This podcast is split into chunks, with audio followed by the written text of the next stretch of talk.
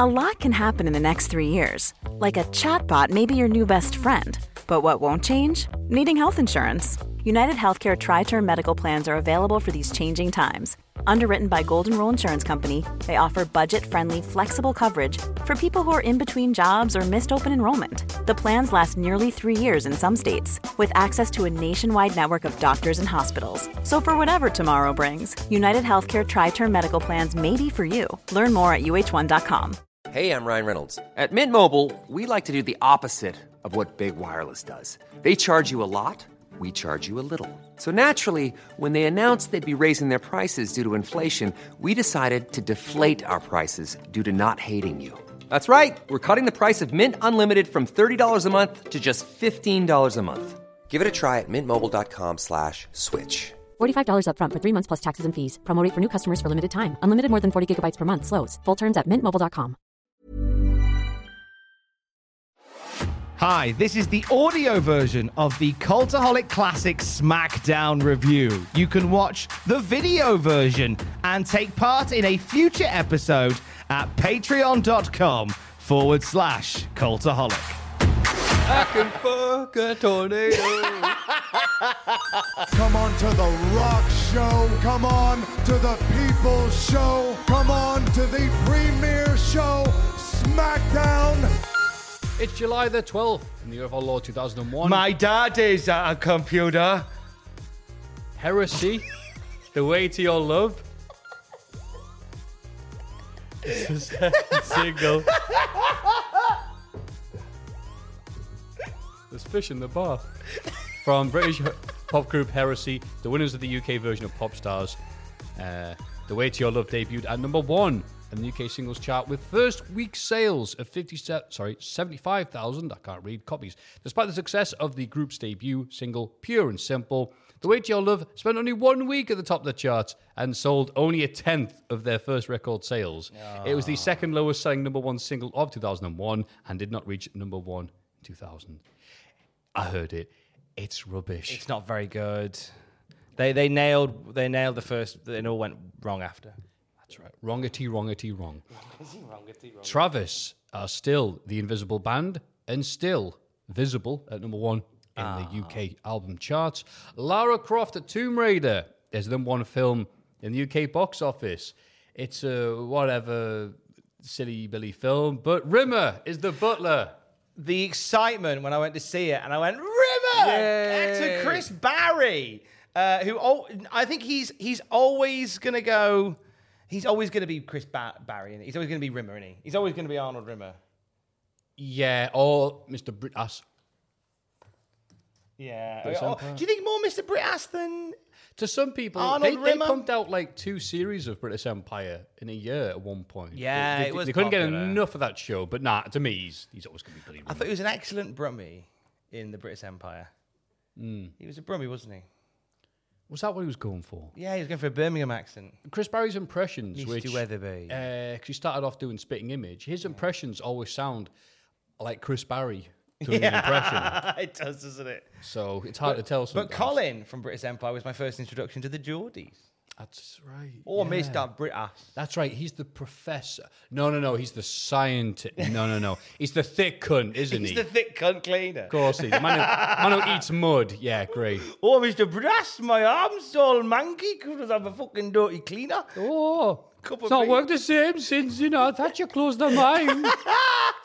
Fucking And then there was the lady that kept her baby in a in a drawer. Carol. I don't know this nursery rhyme.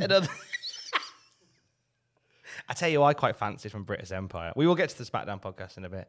Um, ironically, Linda. Of course you did. Linda. Remind the viewers at home who Linda was. She was the fit as a fiddle um, lady who worked, who did like all the sports exercises and stuff. I think her name was, was it Laura? Oh, was it Laura or was it Linda? I'm going to have to check now. Um, she had blonde hair, Brittas Empire.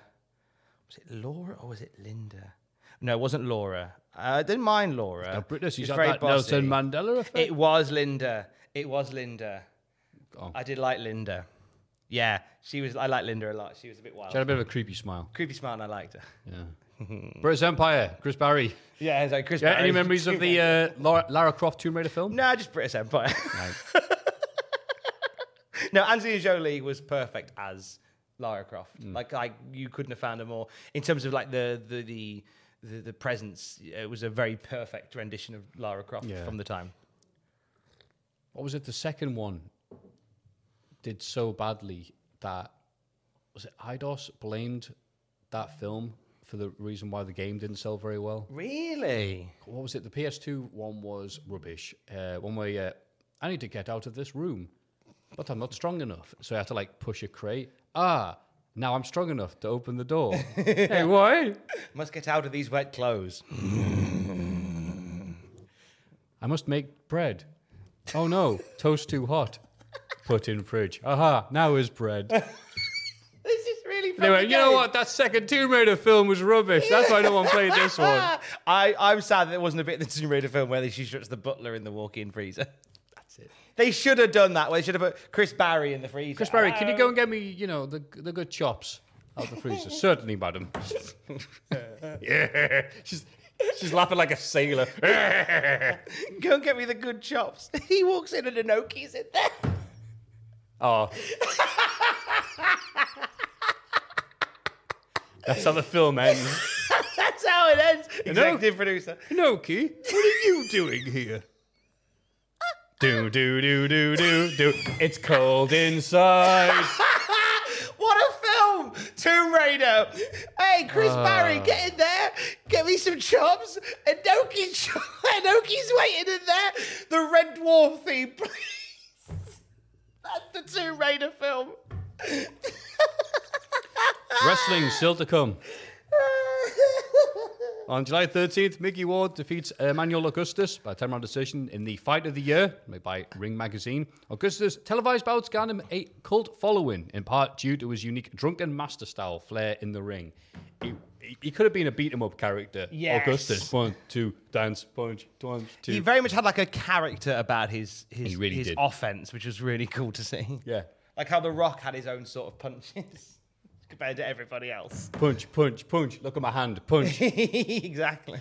Uh, the first episode of the popular sitcom The Office is broadcast on BBC Two. Oh, memories of that when that was an innovative thing. The shaky camera. I have an office reference in the notes today, strangely. Taking all the way back to 01. Yeah. Uh, on Digital is rebranded ITV Digital. ONdigital? What the fuck was that? Well, ONdigital was was ITV's digital platform, but then they made it ITV digital. But they I couldn't thought call it way ITV to begin with, isn't it? Because ITV is made of a conglomerate. Yes, there was a lot of uh, red tape around sort of how ITV in the UK could function because it was a series of regional channels that were hoyed together. So there was sort of limitations on what they could be called and stuff like that. It was very messy. Mm. They eventually sorted all that out, and now it's just ITV all up and down the Yeah. country, and it's a bit more streamlined. And radio goes through similar things just like streamline it all. Makes sense. Uh, Richard and Judy host the final, their final edition of This Morning, 13 years after the show launched. Sorry. That was, and that was how we all reacted. Uh, yeah. GTA 3 A Spec is the big game of the week. Ooh, cars. Uh, and then the British transfer record is broken for the third time in eight months when Manchester United pay Italian club Lazio 28.1 million quid, which in dollars is 28.1 million dollars. Ridiculous Argentine- use of money. That could heat a house for a week these Oh. days. Argentine midfielder Juan Sebastian Veron.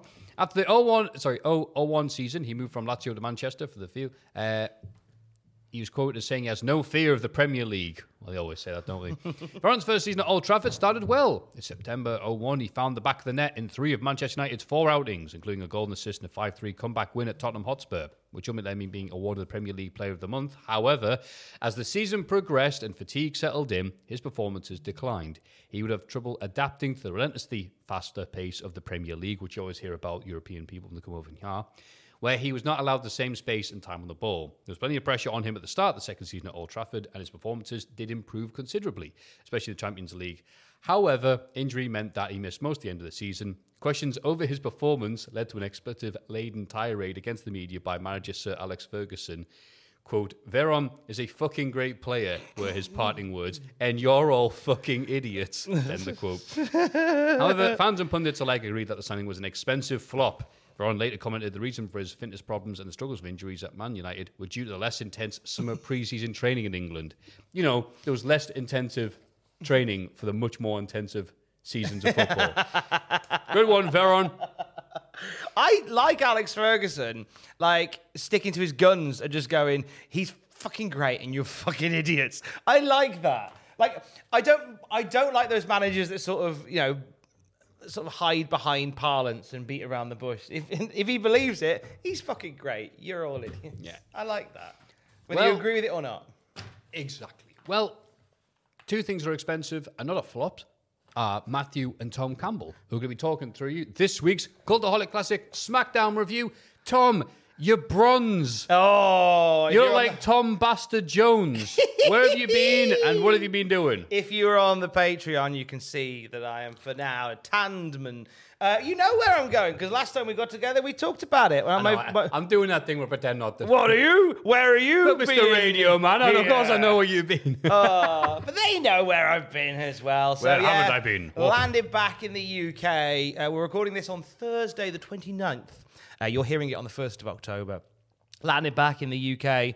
Uh, a bit later than expected on sort of Tuesday afternoon. Got back to our home Tuesday night, and I was back here the following day, and it was just like straight back into it. Had a beautiful two weeks in the Maldives.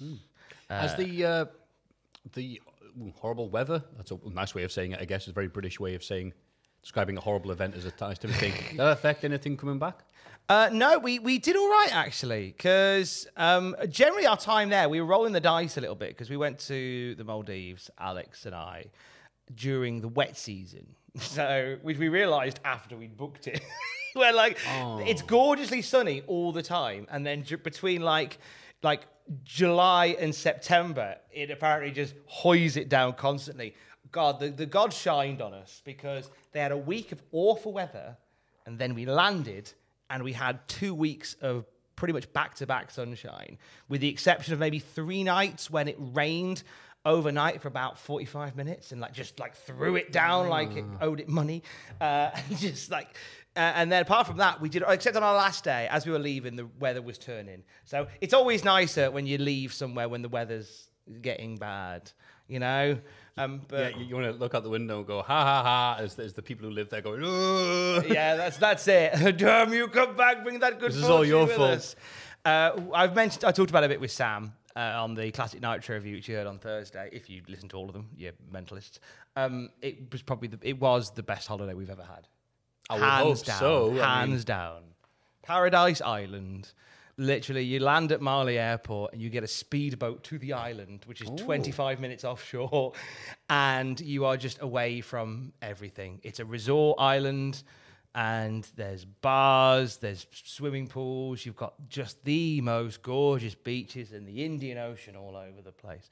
Um, we swam with turtles. We went to, went and watched dolphins dicking about as the sun was going down.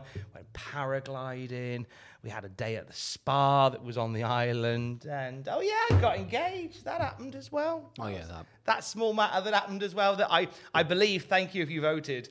Uh, in the Hall of Fame, because I checked it before we started recording this morning, and Oh, unless something dramatic happens, I think it's one. So thank you very much for uh, for nominating that. So that was a, a lovely moment. Alex and I got engaged whilst we were there. Uh, so uh, Alexandra Helena Campbell, who says name changes in wrestling are bad, are coming soon to uh, coming soon to a passport office near you. oh yes, I have to get a new passport. I thought of that. Um, it was the best time. Uh, I'll tell the story again about the ring. Great film. Um, so I got Alex a, the, the engagement ring. Got it before we left. Took a ring from her side of the table, and uh, went, oh, "I'll take that. Get that size. Got the size I needed from the jewelers." Presented it her on the day. Lovely video. Lovely moment. We booked, booked a private dinner on the beach, just us two, as the sun was going down. We booked it so we'd get it as the sun was setting. Perfect. She puts the ring on. It's like, there's a lot of leg room in this ring. Oh. And I said, I got a ring from your bedside table, so I thought it'd be all right. And she went, Did you pick up one of my thumb rings by chance? I was like, Do you you have thumb rings? So it it fits beautifully on her thumb. just not on the wedding band finger. it's fine. We're getting it resized. Like I rang the jewelers. They, I told them I need. I told them the size that I got and the size I needed, and they had a good laugh. They went, "Wow, you really got it wrong, didn't you?" And yes, I really did. So it's it's it's, it's an easy fix. It's fine. Um, And on the plus side, if she pulls out, uh, Prince Charles. Will have it. that might just fit on his ring finger. but it was be- thank you for all the lovely messages that we got as well, like uh, from yourself as well and many others. Uh, we were very very blessed, very lucky. Uh, I'm the luckiest man in the world. I'm gonna. It sounds really soft. I'm gonna marry my best friend. I'm so genuinely thrilled for you. Isn't it lovely? Isn't it lovely? Yeah. Yeah, she's great. And um, yeah, so I, we haven't set a date. Uh, we're probably going to give it a little bit of time. Uh, first, maybe because we've got, because I know my brother's getting married next year. I think Alex's sister's getting married next year as well. We kind of want to have our own time and do our own thing. So maybe just after that. But it's it's going to happen now. I've, I've got it. She's contractually obligated to stick around. Uh, but a beautiful holiday, and uh, you know it's a good holiday when you get a little bit sad about leaving, when you get a little bit emotional about leaving. As we were driving away on the speedboat, we're a bit like. So we uh, we're gonna go back there for the honeymoon. That's the plan. Uh, it's, that gives us about two years to save up to do it again because it was really fucking expensive. Um, but when the plan is when we get married, we're gonna as soon as we get married, we're just gonna fuck off on a plane and go there for two weeks again. That's the plan. Is had amazing time. Had amazing time. I love the fact that Ro- I listened to the podcast from last week that you guys did, and Ross said. Um, I thought Paradise Island. I thought you were joking. I thought it was like a f- like a fun name you'd given it. I said, no, it's actually called Paradise Island. I think I asked and said, wait, isn't that where they go in Pinocchio, the naughty kids? Yeah, that's it. You did say that. to explain why there were so many donkeys on the beach. I thought it was in Blackpool for a bit. Mm. But anyway, um, more important than all of that, um, a new "Don't Hug Me, I'm Scared" series dropped as well. So that was nice. Got to watch that on the Friday. Have you watched it yet? No, I was going to watch it with mates, but that's as easy as you know, probably get to Paradise Island without a speedboat. So no, I haven't. But everyone's been my mo- ma- ah, my mates have been quoting it, so I'm like, oh, I'm gonna have to. Oh, you've got to just make some point, just to binge it on Channel Four. It's beautiful. They've done, they've done a great job. They've kept it very true to its original dark, delicious hot comedy, and they've added a bit of lore, Oh, good. but not in a really horrible, not in a really like shoehorned way. Like they, they've done it in a cool way. They've added a bit of law because I quite like the fact that the law was so, and, and it's still very much. It's very open to interpretation as to what it is, but they add a little bit of law to kind of guide it somewhat. It's very good. Um, how are you, more importantly? I've just gone. Ticking "Bleh." Oh, of course. But Tom, you do this when uh, you get married in the Maldives. Uh, no, I've not been married yet. Uh, I've not even been to Maldives and Hmm. or been on a speedboat for that matter. I don't. Ah. You should. Fun See. I've not even watched the Channel 4 series, so I'm uh, very behind the time. Just taking along, nothing exciting. It's been me, Fallout New Vegas, and a lot of rain. So Yeah, that's it. that's not that exciting, but it's been doing me. Doesn't have to be roller coasters and explosions in the world of Mafu. Now that's. I think you've. I think you've got the right little balance there for like New Vegas, especially like because we left the UK just after the Queen passed, and then they went. You've got. We've now got ten days of mourning, and so the country just ground to a halt for the time we were away, which was interesting. I didn't. We were. We were by the pool on the on the Monday of the Queen's funeral, and I was. I was people sharing on Twitter like the program guide on the planners and how it all was like the funeral Queen Elizabeth funeral. Even like Babe Station was playing the funeral Queen. That Elizabeth. was interesting. Uh, people, yeah, the one I was hoping for alternative coverage, but it was the same. Coverage. The one that went on Sky Digital, if you go down far enough, people are not in the UK, you go down to Sky Digital and it shows all the porn things uh, as well. The naughty channels, the yeah, Rudy The naughty channels. channels. And there they all were. Queen's funeral, the Queen's funeral, the Queen's funeral, and there's someone just quote that goes, "God, it's gonna be a hard one." I nearly put that as a tweet, and then I thought, no, about 100 people have already done it. well, in every Uh, sense. yeah, well, I respect. Adam, it's what she would have wanted. Queen was a big fan of wrestling. I think it's good to put that out there into the world. We mentioned it on the Classic Nitro review. Yep. Uh, Queenie and Philip uh, would quite often on a Saturday afternoon uh, bunk off from their royal pursuits to watch Big Daddy and Giant Haystacks on World of Sport. Mm.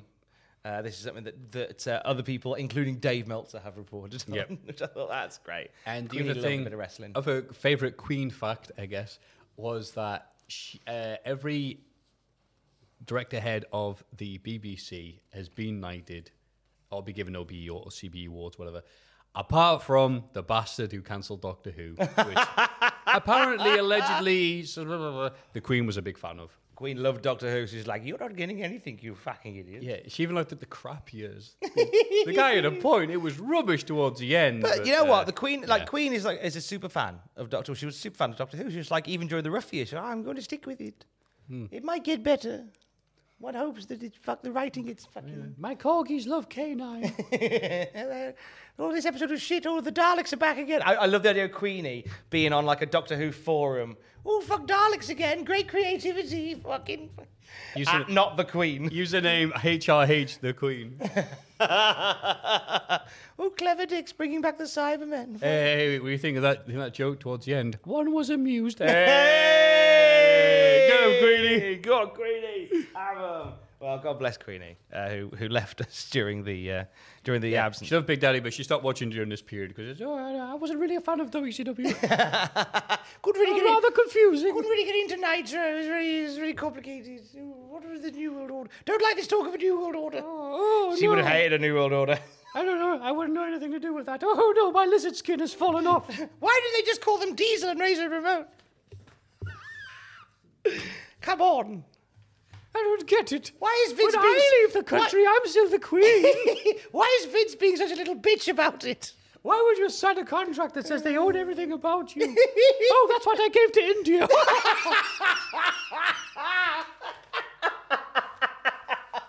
That's right, get my face is on your money, bitch. All the money's changing soon. Uh, It's all it's the all mine. I'm taking it with me. Charles is currently No, like- go go away. Charles is currently doing snow angels in it, like to get it ready. We're getting king money soon. The fucking snow agent, snow Wolverine's giving his digits. Bloody hell. I watched Everything Everywhere at Once, which is a magnificent film. God, I was I was filled with such happiness and warmth watching that. Uh, It goes through multiverses and stuff. Now it's getting a more common thing. This is done in a very nice way. But at one point, there's one multiverse they go into where they've got giant fingers, and all I thought was, What, you, what were you thinking? oh, you know, my What thought, were you thinking? the thoughts left me. there was also this weird one where the, the, our king had big ears as well, but enough of that. Tom, what's next on this lovely show we're doing? I don't know, just making it up. Um, we're, we're, we're, we're bringing back the letters next week because I haven't had many while I was away because very kindly you didn't send any because I asked you not to. so there was none. So we'll do them next week. So the, the emails are back open for next week. Uh, if you have any questions, thoughts, concerns, bits, skits, lulls, observations that you've made about the classic SmackDown review, you can email them to us. Classic at cultaholic.com. We'll do a big fat mailbag for you next week. Uh, but what we will do is go through uh, some notes ahead of this episode of the Classic SmackDown review. By the way, mate, it's just occurred to me in my mind palace. Fucking hell. Happy 100th episode of the Cultaholic Classic Oh, is it? SmackDown. That's how I'm finding out. Now, technically, it's now now technically it's 99 because we have a lost episode in there, but Yeah. we're gonna. But this is the this is the 100th episode of SmackDown that we're talking about. So technically, this is the 100th ah. SmackDown review. Yeah, There it should go. be, shouldn't it? Yeah, look at that. 100, Oh, 100 Good, because it's a banger when we get to it. Oh, it's a banger. It's a banger. We're going to get to it. So, uh, this is uh, what was going down in the wrestling world uh, around this time, well, around this week of Smacketh Downeth. Uh, what's the date of this episode again? I haven't written it down on July top of my the 12th. July the 12th, 2001. Uh, ECW has been reborn. So, WWF had these grand plans to launch a separate WCW brand. Uh, to have it take over either a Saturday night time slot on uh, the USA Network or potentially take over Monday Night Raw. They we had the Tacoma episode of Raw that put everyone into Tacoma, and they fucking binned all that idea off pretty quick. So. Uh, in a in a real about face that happened over a course of maybe a week, uh, WCW's war with WWF was ramped up with the rebirth of Extreme Championship Wrestling. The formation of ECW, according to Dave Meltzer in the Wrestling Observer, was decided upon late last week after the realization the current plans, as they were laid out, were going to be a disaster. To show how wild the ideas had become, according to Dave, there was serious talk of bringing in Eric Bischoff to Raw on Monday. Raw coming out of Atlanta, they were going to use Bischoff uh, as part of the plans to to ramp up the Invasion pay per view, possibly even booking a Bischoff versus Vince McMahon match for the show. However, those plans fell through. I'm sure Eric Bischoff will have thoughts on how that all was transpiring. He might even be denying it all. But according to Dave, what was going to happen was they wanted to bring Bischoff in to kind of kickstart the angle, and then when he loses to Vince, just fuck him off. And Bischoff went, no, nah, fuck off. if you're going to bring me in, bring me in for more than that. Um, obviously, if you listen to 83 Weeks, I'm sure you'll get a, a, a, different idea of where Eric was going with that story, what WWE wanted with Eric for that particular storyline. Uh, one source claims Bischoff turned down the idea because it was short term, although Bischoff himself denied any approach was made, saying he couldn't believe they'd make the approach because they'd have to know he, they would know he'd turn it down. So again, 83 weeks has got a really good uh, angle on that one. Um, so ECW has been reborn. This I loved this. Uh, we'll talk more about it in a bit, but it it felt.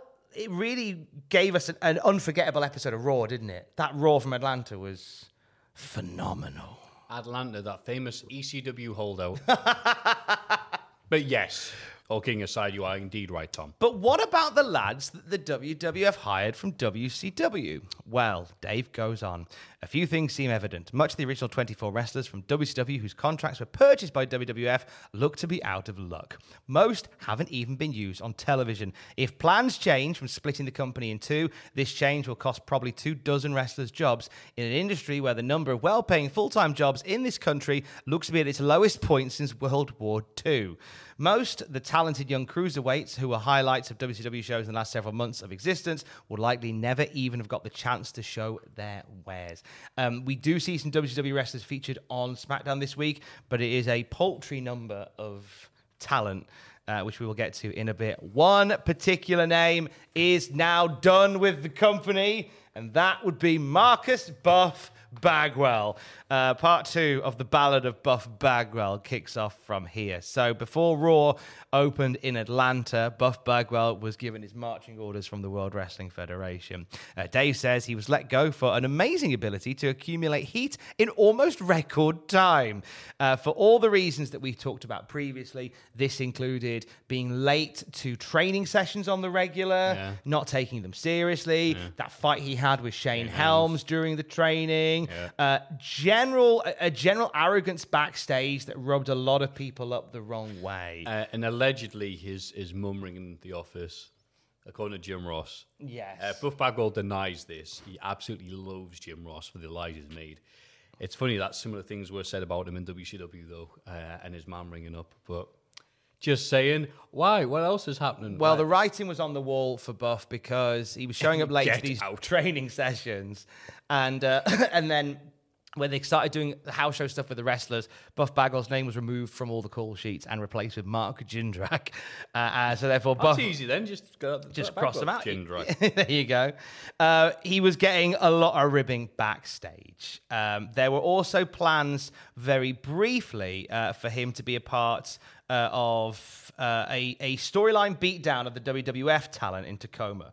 Uh, that was binned off in favor of putting Mark Jindrak in there instead because basically Buff Bagwell had fallen so far out of favor, none of the WWF guys wanted to work with him, and all of them took it in turns to take the piss out of him. Uh, there was a lot. There was a lot of ribbing of Buff Bagwell backstage. A lot of people had like a sort of a Deadpool type thing for when Buff Bagwell was going to be uh, gone from the company, uh, and by the fact that he survived as far as the day of the Atlanta show, he exceeded many expectations. Uh, Bradshaw, in particular, you'll be surprised to know, was one of the spearheads of some of the ribbing here, uh, talking about uh, you know taking the piss out of Bagwell's mum to Bagwell's face, starting the you know furthering the rumors about his mum calling head office uh, and complaining about his travel reservations on several occasions. Um, Somebody also behind the scenes, it was never revealed who, punched a hole in Buff Bagwell's hat. I've not heard that. But I just, just How can you punch a hole? Uh, yeah, it's probably easy. yeah, they just I could I could just picture somebody just holding up the hat and just going straight through it. Um, Buff had a really rough time. He didn't make any from This from, was all over a week and a bit, though, wasn't yeah, it? Or this is this weeks? is in the space of barely two weeks that all of this has happened. Buff Bagwell has been uh, invited to be part of the WCW invasion angle. He's been featured fairly prominently on television. Uh, he's been turning up late for training sessions. There's an arrogance about the fact that I don't need training. No, you do. It's a different ring. We don't want you fucking hurting people. Look at what's happened so far with some of the wrestlers in this ring. Um, uh, beaten and then just walking around with very much an arrogant swagger about him that, you know, in front of The Undertaker and Bradshaw. Uh, then and, and then here we are. We've got to Atlanta at Raw, the night of this massive angle where everything's about to go from here to here, and Bagwell's gone before the show even starts. And that's the that's the end of the Ballad of Buff Bagwell. the worst for first some day time. on the job since Leon Kennedy in Resident Evil 2. oh, thanks, Buff. The best thing you've done in 20 years. Screw you and your awful Twitter. I'm Buff. I'm the stuff, and the Fed said that's quite enough. And you're not getting your t-shirt. So ECW's in, WCW's in, Bagwell is gone. Uh, ECW back on television has, you know, at the same time, it was a perfect time. There was an ECW reunion uh, in Buffalo, That's New right. York. So you know about this? yeah, I have a copy of this on DVD. It's, uh, Oh, okay. The ECW reunion, the only one they'll ever do. It was it was just funny how it was happening as the time that the brand was coming back onto television. Uh, it featured Tommy Dreamer and C.W. Anderson. Dreamer would end up, of course, doing stuff in the WWF. Uh, we saw Danny Doring, Roadkill, FBI, Balls Mahoney, Jack Victory, Mikey Whipwreck, Johnny Swinger, Nova, Chris Chetty, Tom Marquez, and Chili Willy all on the card for the ECW reunion. Um, CW Anderson, which hang on, so the main event was Tommy Dreamer versus CW Anderson. Played more for comedy.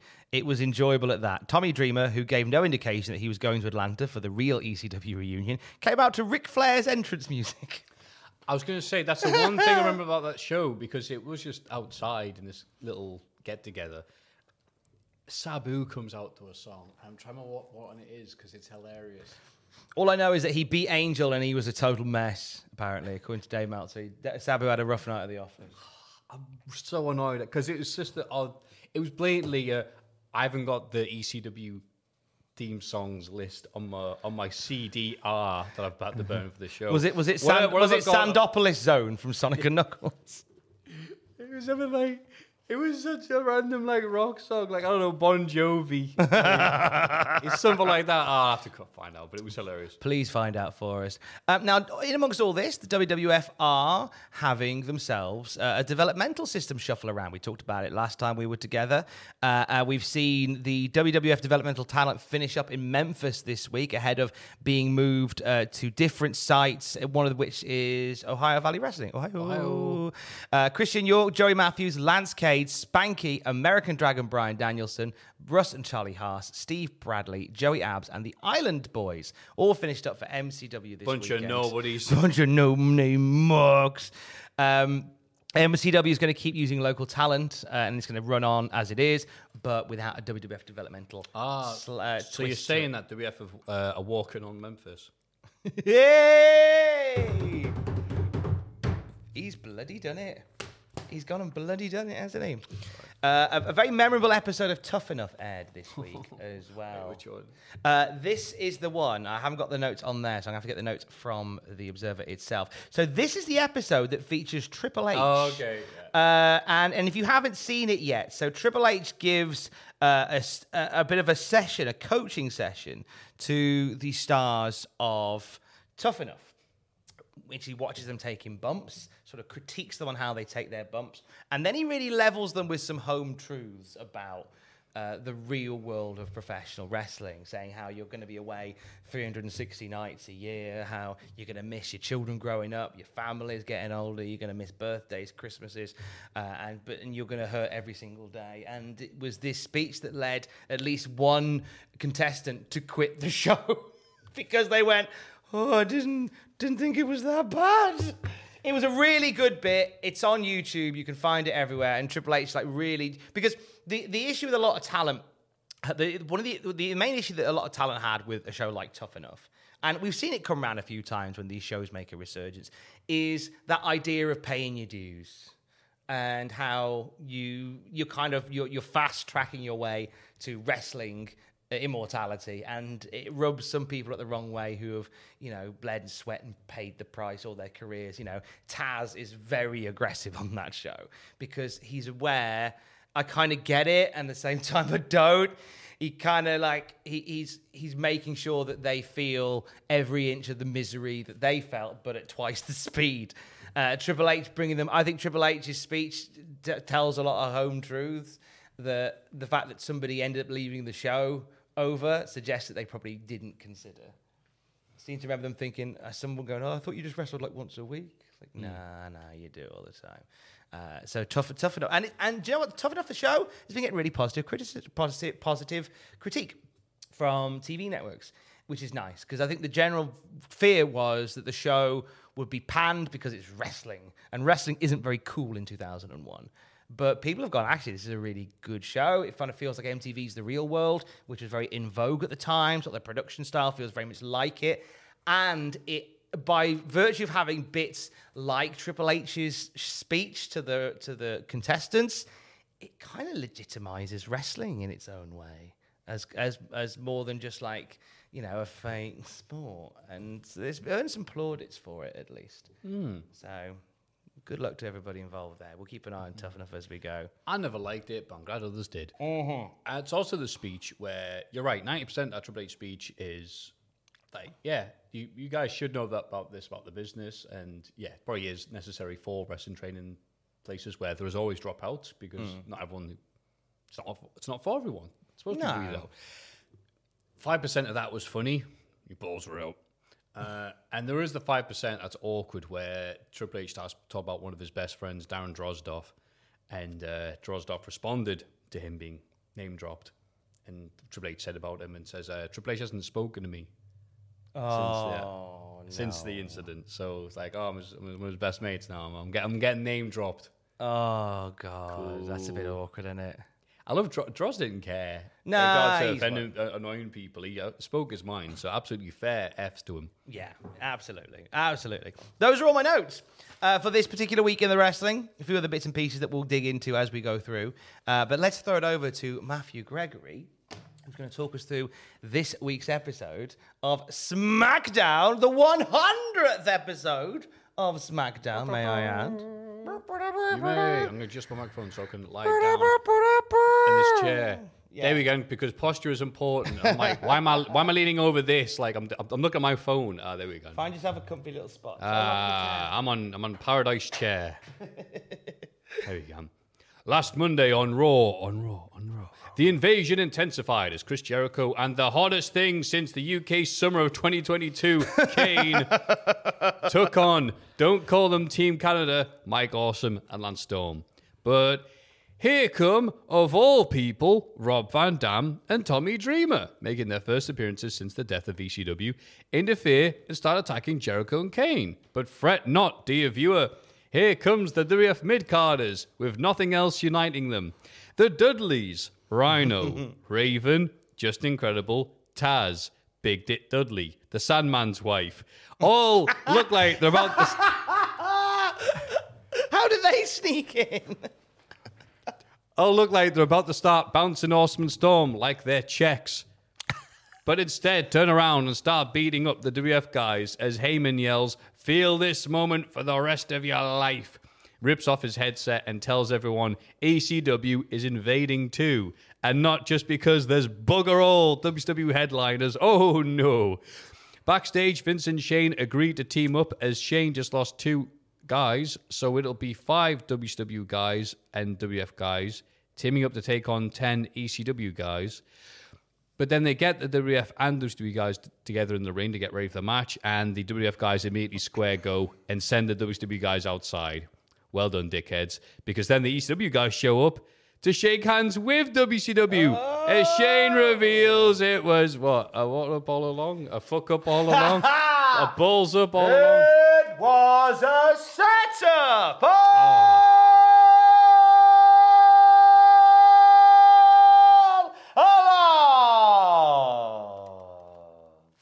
was close. Shane reveals he's responsible for the merger of ECW and Money. Sorry, WCW tonight. and they're going to collectively team up to beat up WWF at the invasion. Oh, and by the way, the new owner of ECW is Steph. More mixed bags than a sail on revels. Now, um, I remember this being a really exciting episode of Raw. I love the recap of this. ECW rocking up as well. Yeah, yeah. Shame it became McMahon versus McMahon's. But what a moment all the same. Say again? Shame it became McMahon versus McMahon's. Oh, shame it became. a shame that it I thought it became- Shane Shane McMahon McMahon. I'm Oh. like, yes, that's a name. Blee, Tom. blah, blah, blee, blah, blah, blue. uh, backstage, Vince McMahon, uh, according to The Observer, was very surprised by the way that Monday Night Raw went because he was adamant that the fans in Atlanta would boo the shit out of ECW, in which they, and actually, they gave him quite a mixed sort of ba- baby face leading response. He just went, but they're attacking WWF. Surely they should be hated. Now they were quite into him. And even on SmackDown in Birmingham, Alabama, where we're going for episode 100, uh, it was, again, crowd weren't sure how to react. It was quite, it was quite mixed again, sort of leaning again towards the positive with some matches, negative with others. But Vince, Vince apparently was very surprised um, about the reaction. Uh, he wanted he he wanted them to boo ECW. They're like, well, no, we, we like them. They're the underdog. A- Atlanta's like, no, uh, we hate you, WF, but WCW's dead. so as long as someone's fucking you, we'll cheer them. should done, should have done this in like Horseman country. I can't believe Oh. them. They're booing us. What? Why? I don't understand. How does that? They should love WWF. What were your thoughts on Stephanie McMahon Helmsley being the, the owner of ECW? uh, very quick. Bugger. Is that how young Matthew thought? Like, Yeah, I because I loved the turn because I wasn't expecting it, and even now it's there's a slight like oh stare stare stare, turn around oh, but it still felt like whoa I wasn't expecting that. yeah, kept you guessing. Yeah, because it was like ECW was cool. WWF had never had tape in to say well apart from Lawler Feud '97 I guess, but it'd always been like w, uh, ECW yeah cool Renegades woo. There hadn't been like ah. We're at war with ECW, or anything like that. So a, a crowd like, oh, that's cool. I've heard of them. Yeah, that was it. They, they certainly had more gravitas. Gravitas, exactly. Earlier tonight, Vince sees Undertaker with a hardcore receding hairline. Vince says Undertaker's got DDP tonight, so Undertaker can join Team WF at the invasion. That's the deal. Undertaker wants to beat up DDP one more time, and then he'll join up the, the big inaugural brawl. Uh, anywho, widdy wee, widdy woo. Wait, that oh, very exciting segment to have for the cold opener. Yeah, weird cold opener. Uh, he, uh, Vince asks how Sarah is, how Sarah is, because she got a diamond cutter on Raw from DDP. Uh, took a good diamond cutter, to be fair. Undertaker Bang. told Vince to keep Sarah's name out of his fucking mouth, uh, and which might make it tough for Vince McMahon to say Sam Sarah in years to come. So we got a little Will Smith throw forward from uh, Undertaker here. Keep my wife's name out your fucking mouth.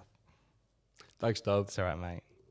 It feels that event feels as old as the thing we're talking about It right does, now. doesn't it? It's like that was only a few months ago. Time moves fast. It does, It's it a construct does. of human perception. Anyway, so that we, we call that a really cold opening as we have the opening credits. We're in Birmingham, Alabama, with DDP and Shane versus Angle and Undertaker in the main event. Ooh, King of the Ring rematches! Hooray! also, Jim Ross is commentating with Cole because someone has to. Don't like this. Do you know? I, I, I, I think it's a bad luck combo of Michael Cole and Jim Ross because you've got two play-by-play guys, Uh, and yeah. and they're both very good play-by-play guys. And I think you have Jim Jim Ross is able to to to kind of let Cole lead, but it doesn't feel right. Like I'm I'm so sad because I'm so sad this happened because Taz was really finding his voice. It's like quirky, oh my boy, Joey numbers, and now we for a little bit we get back to like serious Taz. I'm like, oh, I miss Goofy Taz. He was great. My favorite Kingdom Hearts character. Goofy Taz. Shane O'Mac heads out. Gosh, beat me if you can. survive, survive if I let you. Why killed him? killed the children. I'm a murderer. Wow, the crowd sure love uh, Max. They sure do, Max. Max's finisher is red rum. teaming up with Edge and Bronson. Wait, what's that? I think I've lost control of what that was supposed to be. Moving on. Shane O'Mac heads out looking like an even bigger nerd than I remember him looking as he flummoxes down the aisle and sounds so excited about wrestling The Undertaker and Angle tonight. He must have got hit so hard if he got how bad he lost. Tony Chimel makes the uh, commits the ultimate announcing sin. Oh. Uh, Shane leads out the WCW roster as he says, "Please welcome the owner of the WCW. It's not No. the WCW." Bret Hart would always say the WF and the WCW. Brett fucking loved the definite article. Stop it. uh, not the WCW. It's not the World Championship Wrestling. That makes no sense. WCW. Yeah, no, the WCW. no, stop it. Brett would say that. I'm gonna beat you at the SummerSlam. Stop it, One Brett. of the best wrestlers in all of the WCW. That's right. That's, that's a quote. Wow, I played that off YouTube. All the WCW guys have to do is stand behind Shane while wearing matching WCW shirts, looking like doofuses.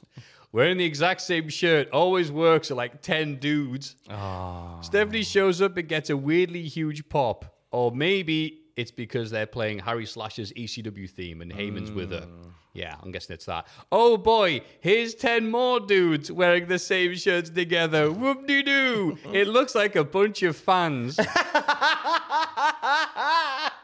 I put wait, wait, more jacked up dudes wearing black shirts of colour writing than a Gloryhammer gig.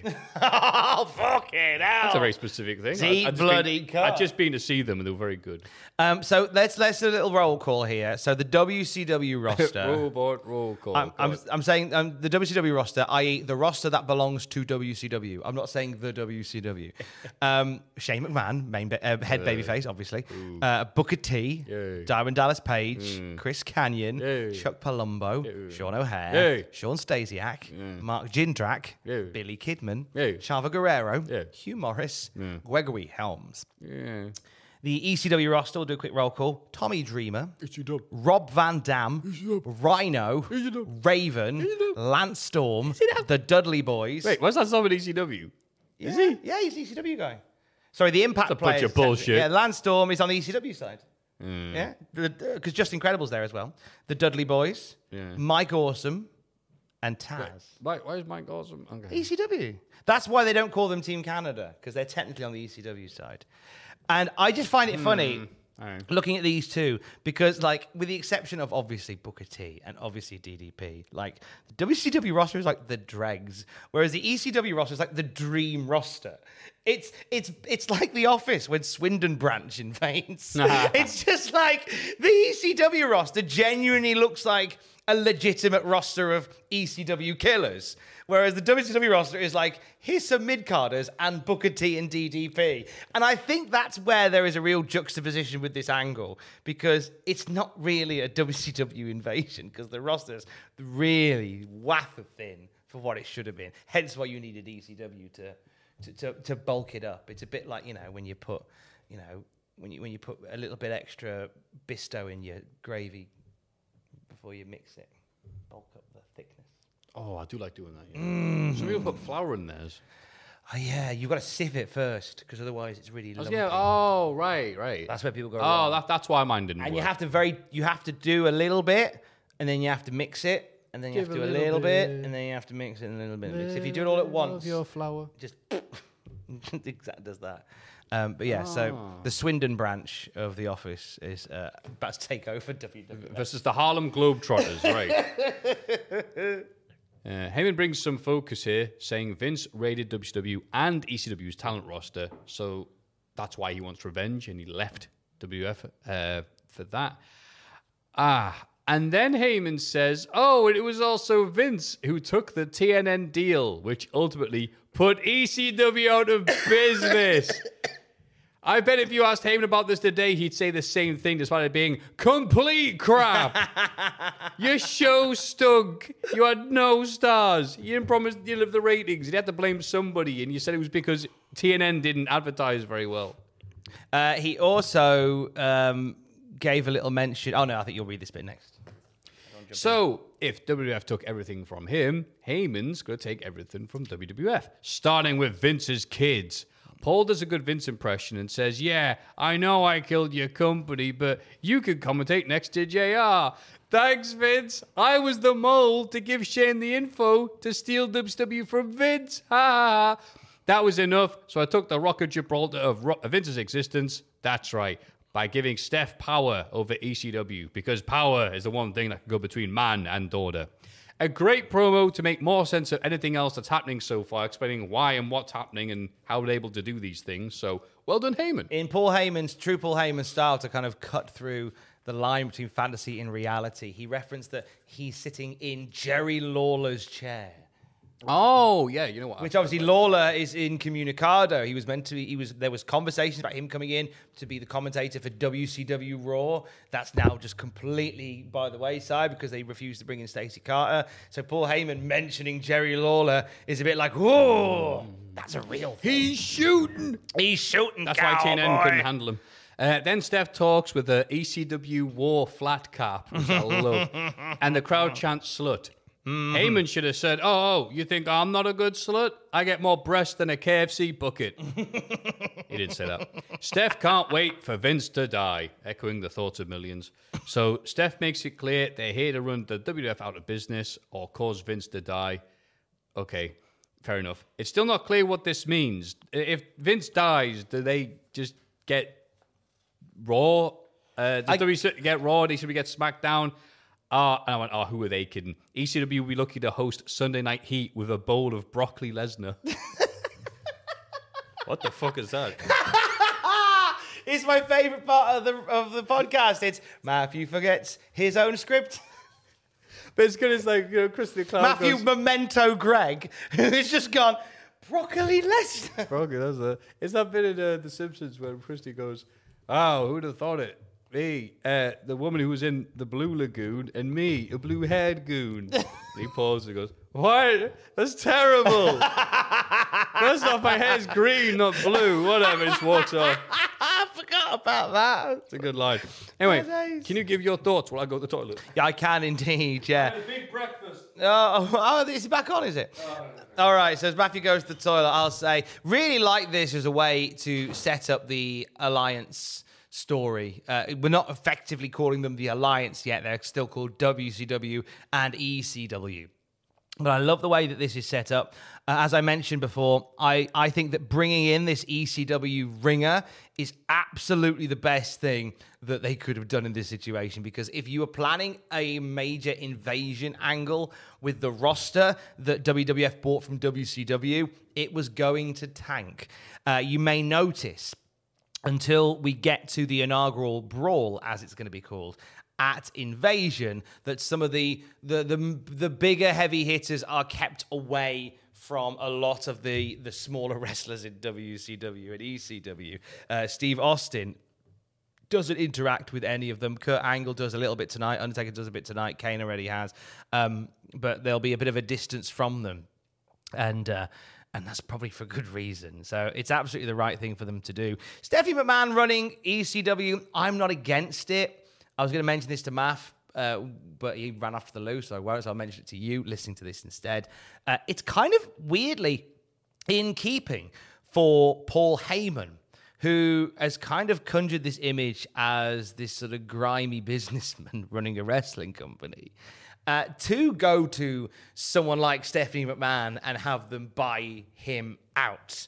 That's kind of in keeping with the, the grisly nature of Paul Heyman. And whilst we didn't like Stephanie McMahon running ECW, you know, hey, he's back. I was saying, just saying to to to uh, them listening, um, that whilst we all went a bit like eh, with Stephanie McMahon running ECW, it's kind of in keeping with the the nature of Paul Heyman as a grimy, I'll sell my kids for a buck businessman right, right. to to take his company and and basically insist on Stephanie McMahon buying him out for for bigger plans. It's kind of in keeping, I think, with Heyman to do that.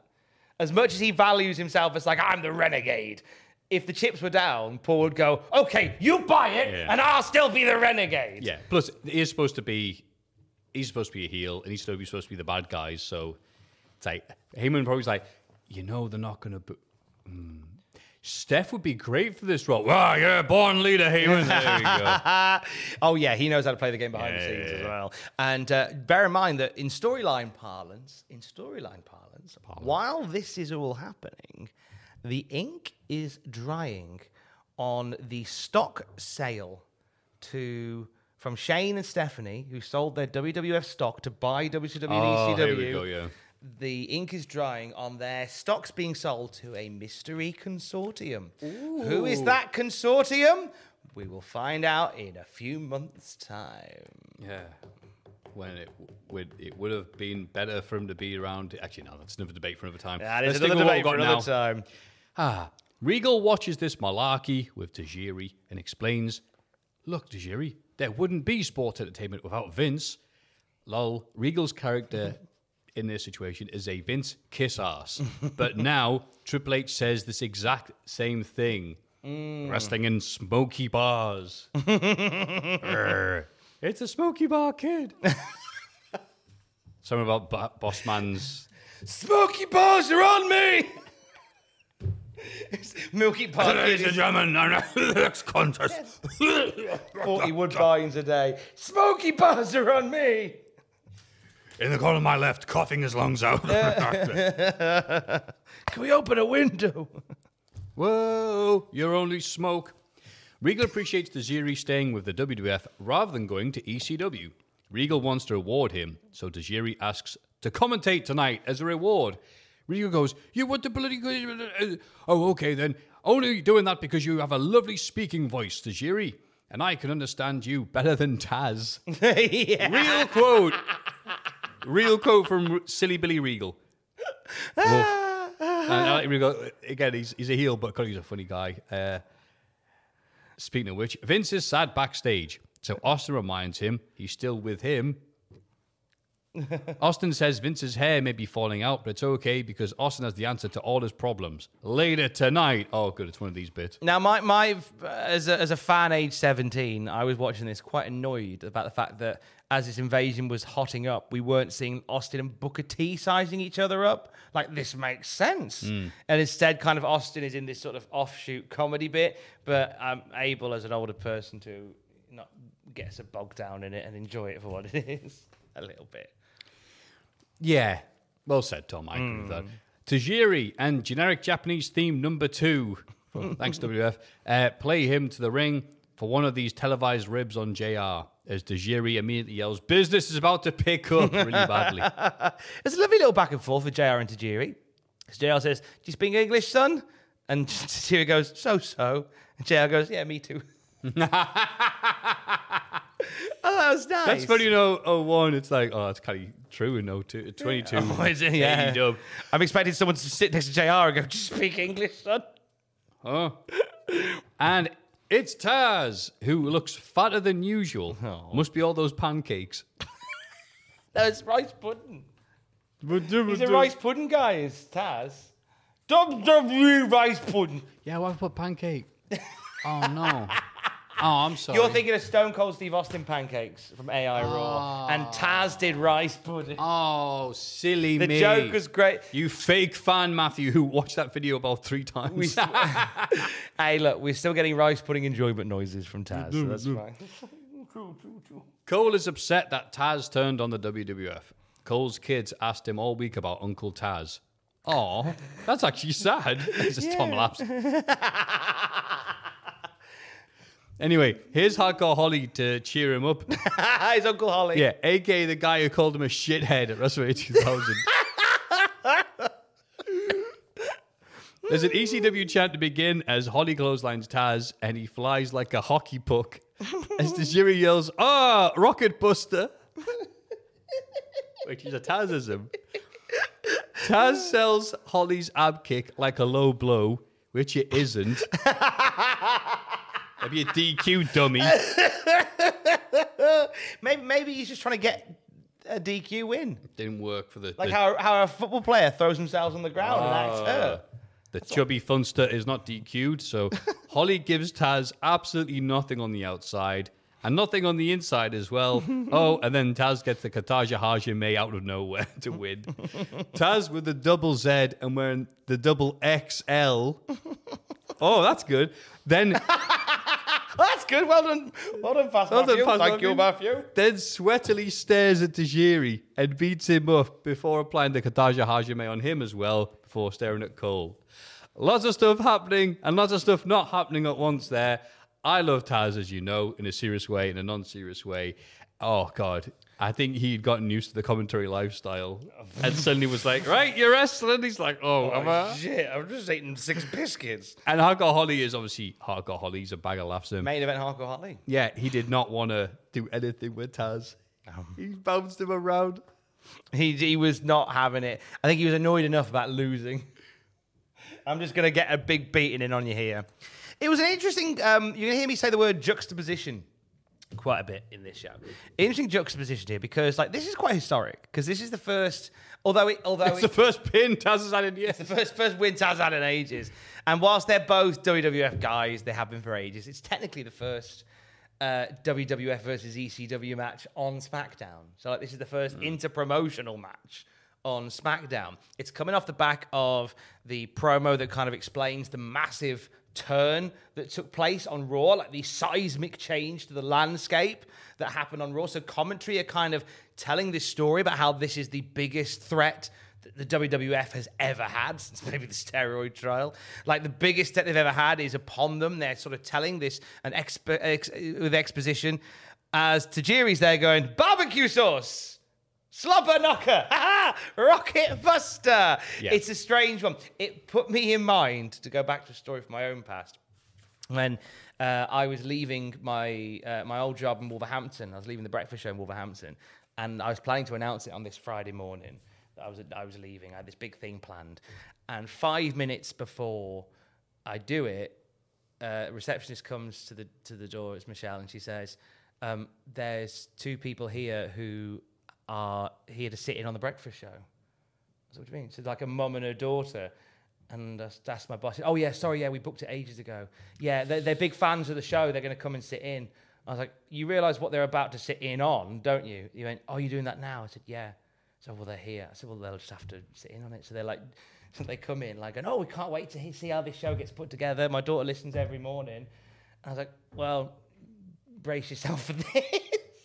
And the first link they heard was me announcing that I was leaving. And and then I had to kind of then we were taking calls from people who were calling and asking like, oh, what's happening? Where are you going?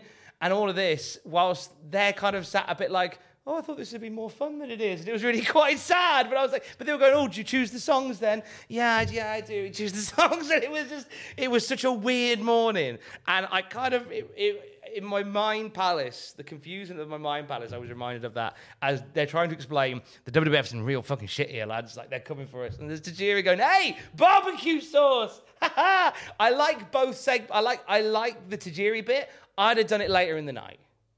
I wouldn't have done it because I think in that first match you needed to tell that story of this is why this is important, mm. and maybe move that little bit of comedy a bit further in the night, in my opinion. It's funny you say that because the next segment, as you, as again, we're being reminded that this is the biggest threat to happen to WF since you know Doctor Zahorian.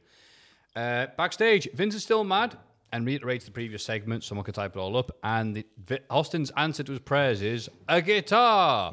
Austin then plays "Kumbaya" to a big ass fake crowd pop.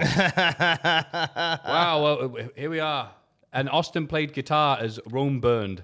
Yeah. All right. We don't need violence right now. Ever since I was a little kid, when I had a problem, my dad would sing me a few songs, and all my problems would be forgotten. I'm offering words and music and chicken soup for the soul. A strange, again, juxtaposition of what's happening here. Like we're serving a lot of masters. Austin is this sort of comedy goofball, and the invasion is properly kicking off. Like it's as you that's so beautifully put. Austin playing Kumbaya as Rome Burns. It's really strange. Really strange. And if that wasn't bad enough for juxtaposition, here's a new sponsor. Trust me, you, you weren't if you weren't expecting or prepared for the what advertising looked like at this period, this might be a bit out there. It's corn nuts. the advert features a corn, yes, a corn, A corn cob. a corn, doing a 360 over a ramp on a little bike into a wrestling ring as the commentator yells, "It's corn gone wrong." It's corn! A big clump of nuts! It's got the juice! It's got the juice! No. I can't imagine a more beautiful thing! These aren't your dad's corns. It's corn! Anyway, it's the ECW thing from Raw. Then the corn drives out the ring and to the back to, I guess, get changed into his usual corn gear. The corn had some good legs on him, though. Go to his corn job. Do you not think the corn had some really nice legs? Remember the Montreal corn job? Do you remember the Montreal corn job? That was where, I remember. uh, Sean, where, where Sean and Brett were fighting. And uh, Sean uh, went to put Brett in the sharpshooter. And just as he did, big piece of corn rode up on a motorbike and did a wheelie over him. And Joey Styles yelled, "Oh my cob!" And then guess who did a run in? Jeff Hardy. Cobb.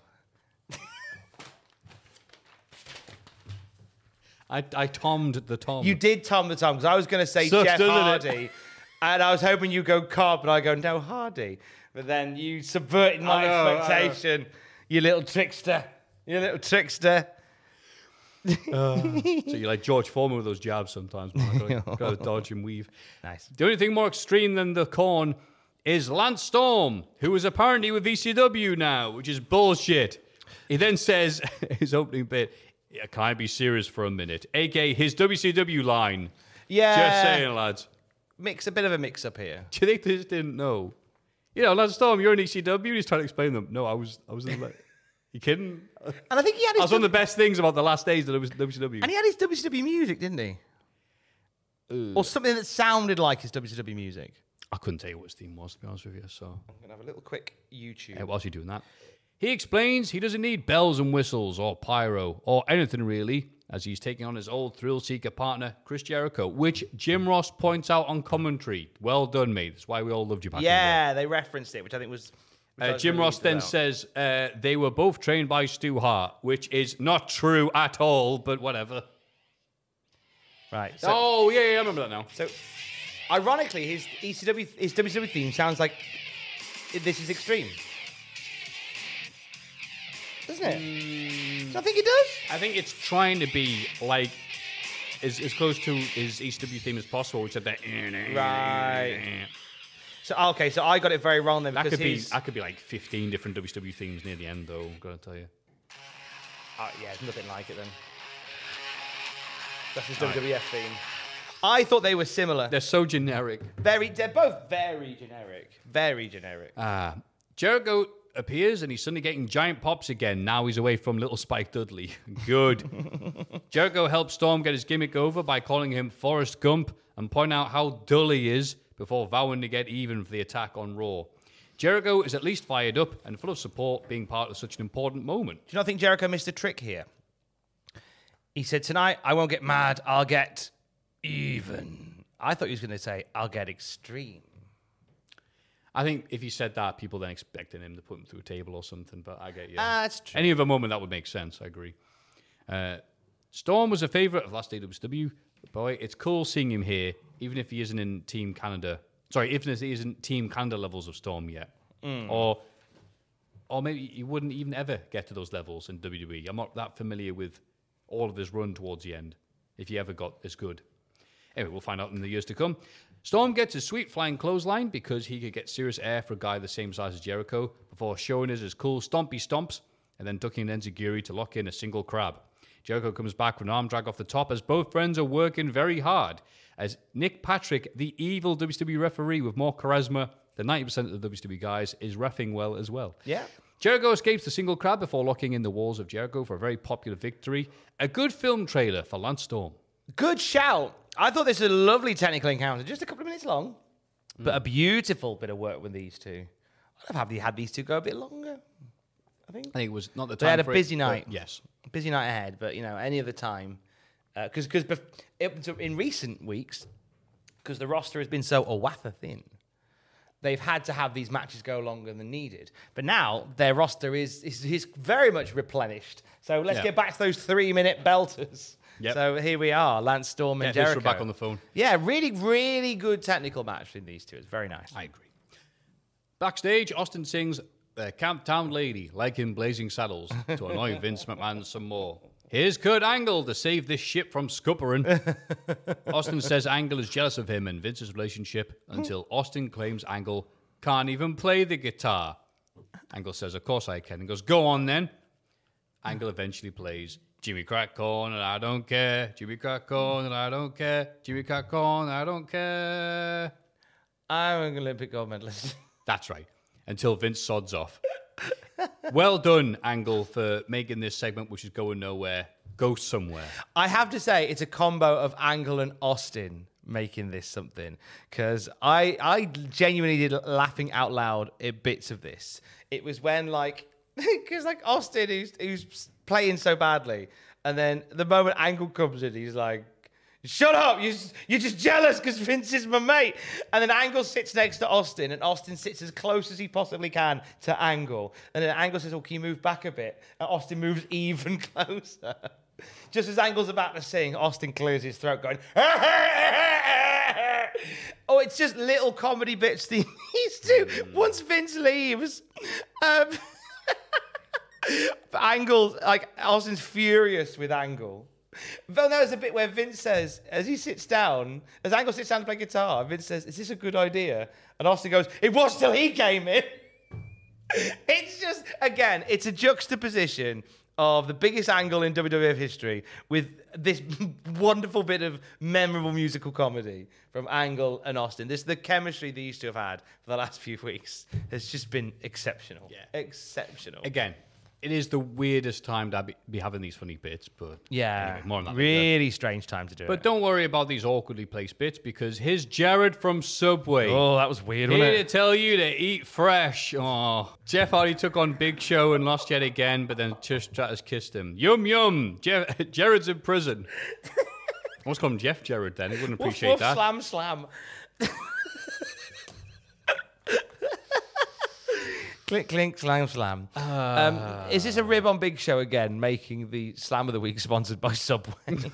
Yeah, the guy who lost loads of food. Loads of food. hey, he lost loads of something. Um, yeah, big like, hey, Big Show is the Subway Slam of the Week. Eat Subway and be less of a fat bastard. Big Show. What was that? I forget where, where I heard it from. But someone was telling like, is is you talk to a dietitian? He goes, "How many times of a day do you eat?" He goes, "About five. He goes, "How many times a day do you shit?" He goes, "Like once." He goes, "Switch those numbers round." Anyway, Trish and Jeff are backstage chilling, and you know it's relaxo because Jeff's wearing a WrestleMania X7 top. Oh, Christ. Bull Buchanan's not wearing his, so I assume there's only one backstage and they all share it. When you forget your, it's like forgetting your PE kit. Oh god, yeah. the ceremonial borrowing of the If you watch the knit infested. If you watch Monday Night Raw from like 93 and 94, all the jobbers on that show, I swear to God, there's like a lost property bin where they go to get their ring attire because they just look like they've just randomly thrown outfits together. It's amazing. Ugh. Lita and Trish agree To disagree. to team up at Invasion, but they're still not friends. Jeff stares off at Trish as she leaves, and the other leader and Matt are like, "Whoa, what are you staring at?" Trish, you idiots! Let a man stare. Your man's single. Just because your relationship doesn't mean anyone else can't be in That one. is quite. I am quite pissed off with them for that. I mean, don't get me wrong. It's probably a good idea for Matt Hardy to keep an eye on Jeff Hardy's movements away from him. but Tom. the, the fact, but the fact they're like, "Oi, what are you looking at?" As you say, I'm fucking single.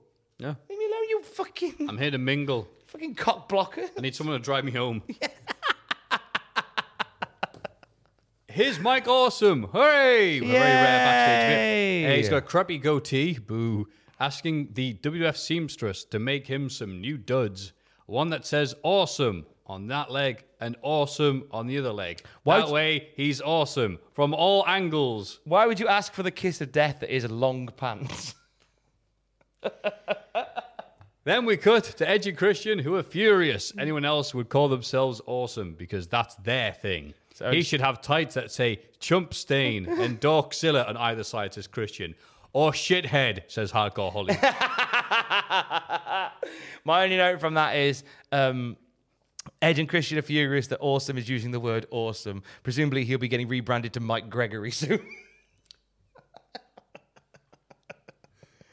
Anyway, Angle, Austin, Undertaker, Kane, and Jericho get together. And apparently, Undertaker isn't wearing his lifts as he's only slightly taller than Austin and shorter than Kane. Austin repeats every second word Vince says to annoy him, but also show support.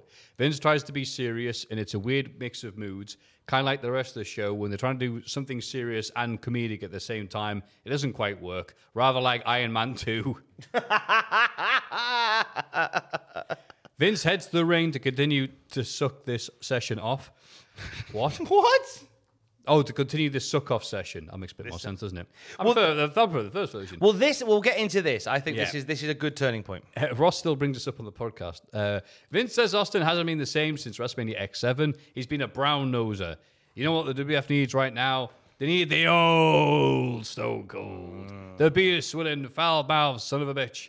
The guy who would KO Vince if he had a hair out of place. Come on, Austin. Stunner me. Stunner me. Give me a hell yeah. for want to see Austin stunner Vince. Crowd chant hell yeah. But Austin shakes his head and leaves. No, come back, Stone Cold. I need you to lead Team WF. Give me a stunner, damn it. Austin then pauses on the ramp to a big reaction, but then leaves anyway. Come on, Vince. It's no fun if the guy asks for it first. You should know that by now, given all the lawsuits that Vince McMahon has. Pachidi warning! Pachidi warning! Cease talking! Cease talking! Do a Barrymore joke. what say you, Tom? Sorry, some sort of weird error message on my phone. Oh no, maybe you're alright. Stop now! Stop now! Cease Stop and now! desist. Cease and desist. Warning. Um, I thought this was an excellent segment. It addresses a real elephant in the room, which is you've got this very Pachidi warning. Pachidi, not that one. Not, Not that one. elephant in the I'm room. sorry. I'm sorry, Tom. My phone's playing. it, address, it addresses a really important elephant in the room, which we've talked about a lot, which is the the fact that Austin is this wacky cartoon character in amongst the biggest threat to the WWF ever, and they address it in front of everybody, and they do it in a really cool way with Vince McMahon wanting. The, I say the old Stone Cold back. Uh, uh, yeah, thank you. And Austin, the reactions on Austin's face are brilliant because there's kind of like a, it's like a confused smile. At one point he goes in for a hug again and vince is like no. So like and, and it's almost like you see the gears in austin's head going almost like you get the vibe that austin's kind of woken up from a almost waking up from a coma and he's gone shit what, what have i been doing? Like and he's very confused about it and then and then him leaving with his head bowed. Almost like he's ashamed of what he's become Oh, it was so good. Mm. And then Vince like literally begging for a stunner. I thought was great. And what it also does, and I'm really glad that they're doing this, it genuinely sells the fact that this WCW ECW alliance, which it hasn't been called yet, is a real fucking threat.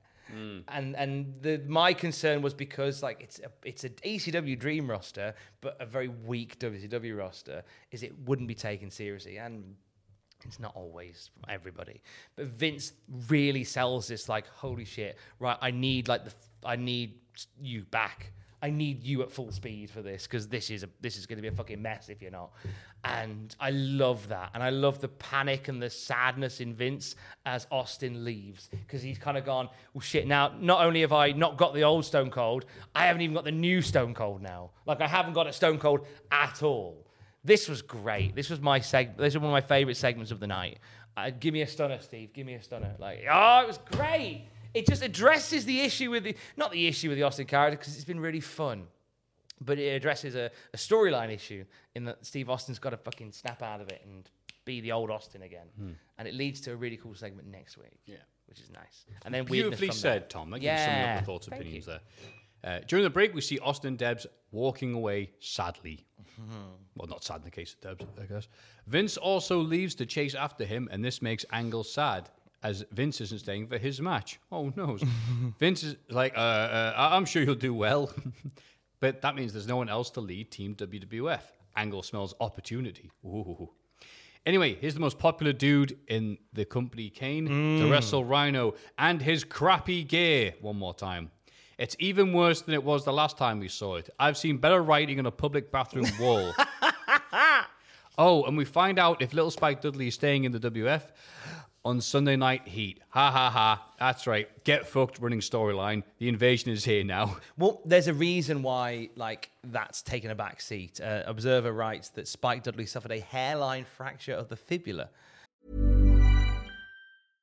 Imagine the softest sheets you've ever felt. Now imagine them getting even softer over time. That's what you'll feel with Boll and Branch's organic cotton sheets. In a recent customer survey, 96% replied that Boll and Branch sheets get softer with every wash. Start getting your best night's sleep in these sheets that get softer and softer for years to come. Try their sheets with a 30-night guarantee. Plus, get 15% off your first order at bollandbranch.com. Code Exclusions apply. See site for details.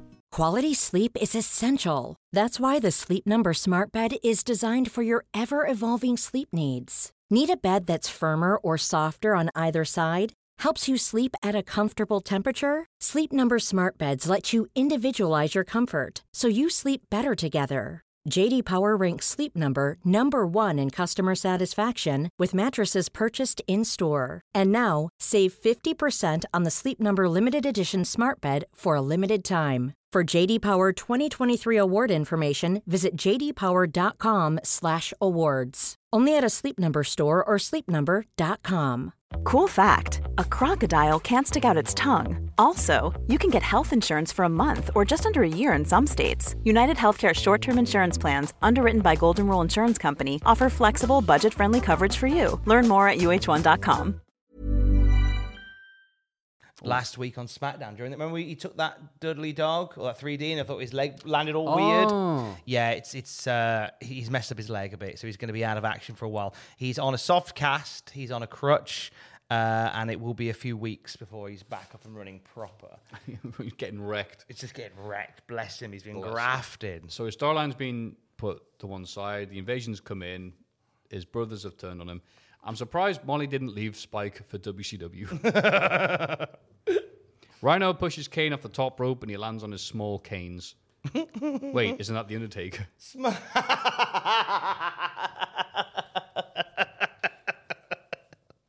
Thank you, Tom. JR rags on Heyman and apologizes to everyone for Ross giving him a shot years ago. Crowd chants Rhino sucks, which isn't very nice. Kane lands the clothesline off the top, but Rhino hits the referee and then grabs the tights as Nick Patrick runs in and fast counts. Boo hiss. Nothing match, but at least Rhino was over. Yeah, Rhino. Yeah, Rhino not liked by the crowd. Kane very over. These two have a nice little, but they they can have good chemistry together. We've seen them work together quite well before. Um, but again, I think they're just sort of rattling through matches tonight at quite a rapid pace and matches and segments. So not on much time. Nick Patrick as the we're finally seeing like the the heel ref thing, and that will lead to a, a weird Yeah, payoff later on. Uh, but Nick Patrick as the heel ref, I do like. Regal makes Tajiri feel better by giving him Taz invasion. Oh boy. he rubs his head better, not like that, until Earl Hebner interrupts to sell some t shirts. Regal's furious with the bad refereeing and tells Earl to stand up for himself and go batter those other refs. Yay! Nick Patrick doing his NWO heel referee gimmick. Boo! Any other ref involvement. no.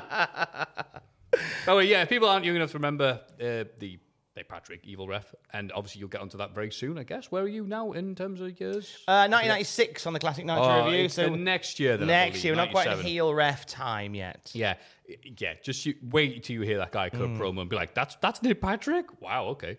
It's like his dad was a famous wrestler or something. Anyway, Lita is here, and so is Trish. They're wrestling. Oh, they announced that they that they were doing this. Showed graphics for them and said, "Up next, women's." Lita launches Trish around the ring, and some moves are exchanged before pinning Trish after Twist of Fate and Moonsault. Absolutely nothing to this, but it's a prelude to Mutt and Jeff watching the match backstage as Torrie Wilson and Stacy Keibler kiss and hit on the Hardys as Lita and Trish watch and are like, "Oh no!" Mm. And there's zero pop from the crowd. Zero reaction to what is happening here.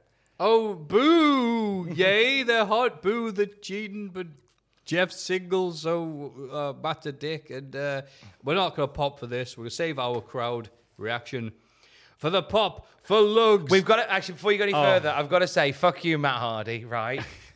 because like like, Stacy, like so Torrie and Stacy walk in where Matt and Jeff are watching the match, or Mutt and Jeff are watching the match. And Torrie's like going, "Oh, hello, Jeff," and Stacy's like, "Oh, hello, Matt. I've got a secret for you." And Stacy leans in and kisses him on the cheek, and then kisses him on the mouth. And Matt kisses her back.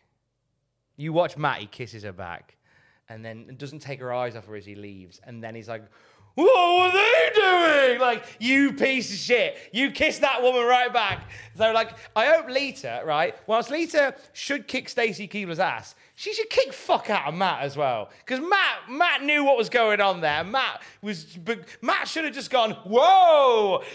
Put away your fiery biscuits. I have a woman. yeah, it said Keibler kissed him and he went, Oh, yeah! I can fuck a tornado.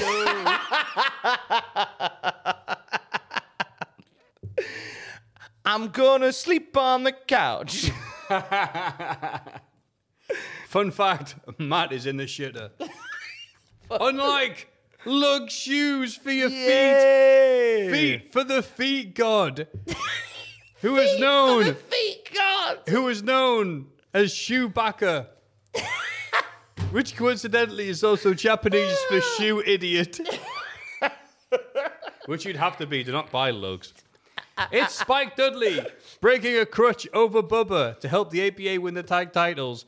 Weird result, but I guess APA are kind of over right now.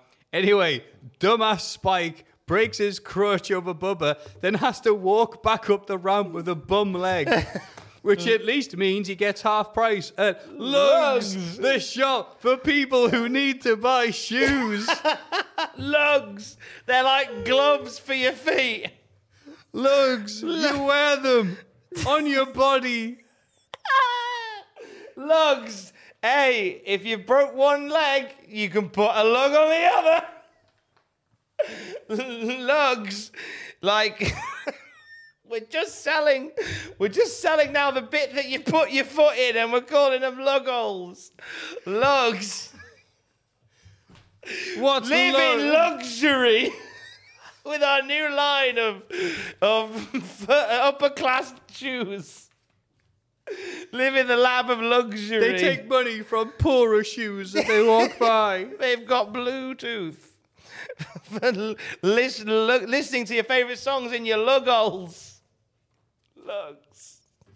We'll leave it there. It's all in the lugs. What's the lugs got to do? Got to do with it? Everything, Whitney Houston. She's not in that song. Shut up, Tina Turner. Oh no. Your It's all gone a bit. Yeah, Dad. Your So let's go, lugs let's are go. my lugs. and oh, my lugs are your lugs. Yo, no, it's it's a JLS. Don't worry, Spike. We've got. You only need one lug. lug. For your feet, feet, foot. Sorry, foot, foot. Ow, ow. Oh, that's him. Sorry. Ah. Also on Raw, Shane helped beat up Undertaker with chairs and shit. But then Sarah neck tattoo canes Shane and takes a hmm. diamond cutter for her troubles. Shouldn't have gotten the ring then, to be honest. Just stayed away from it all. Yeah, get on. DDP and Shane and Steph mock mock him backstage and don't say much else. That was great. I think Shane's like, "Hey, you're in Undertaker's head now, DDP. Be careful." And he's like, ah, "I got this. I'm, I'm, I'm a creepy man. I've got this, guys." Okay, okay. It's the biggest challenge up next. Are ready for the Undertaker? He's so mad. You've been filming his wifey. You, you gave a diamond cut to his wifey. Yo, I got this. The DDP star. He's on top of his game. No one can do it like that. The Undertaker's gonna be running scared like a baby rat. Ow! Hey, Shane, remember uh, last week on SmackDown where I beat the shit out of you?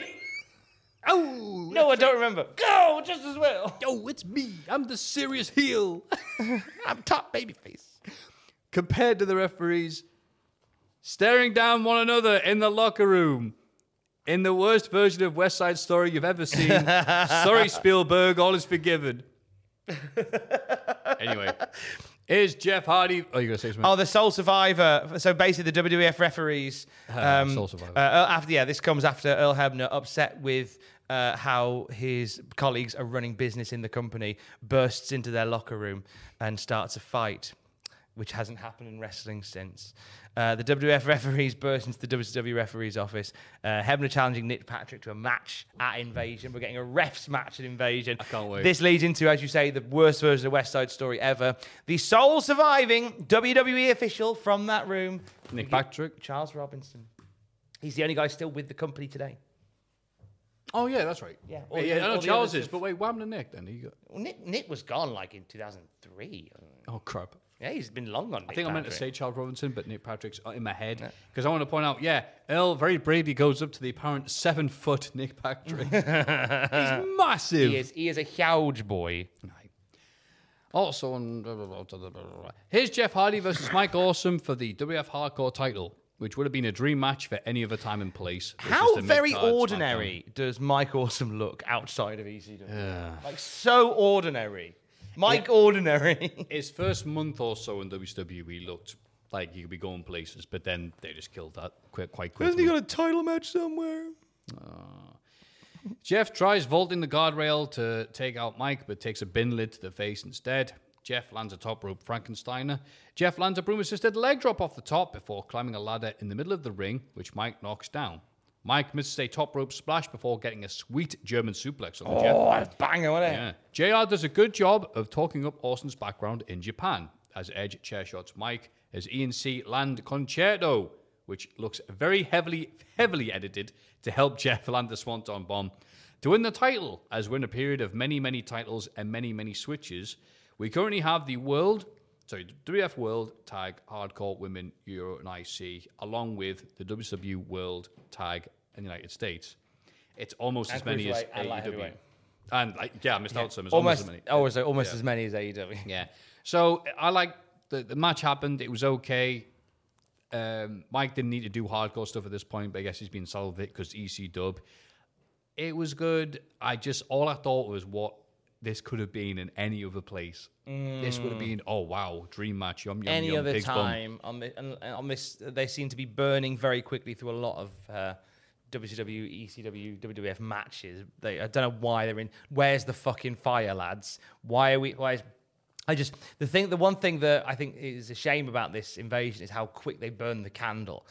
They didn't need to. Like they didn't have to have every single match be WWF versus WCW at this point. You could have still had WWF matches carrying on and have this sort of rogue alliance knocking around, and you could have saved some of these matches. But it was almost like the moment that Raw ended. I was like, right, every match now is WWF versus WCW, ECW. Like But as every you match. said though, it's like okay, the, the, the rosters are way thin, so we need to have these. Mm, yeah, but I s you could have still had them, but then like we've had how many matches? Like how many matches have we had on on the show this week? Let me go through my notes. Hang on. So we've had uh, we've had one, two, three, four, five. Oh, five matches, five matches, and then another two, three segments in the ring. So we've had quite a bit crammed in. You could give it some time to some these. But you know, nice nice bumps by Jeff. Uh, uh, Edge and Christian feuding with Mike Awesome because he calls himself awesome.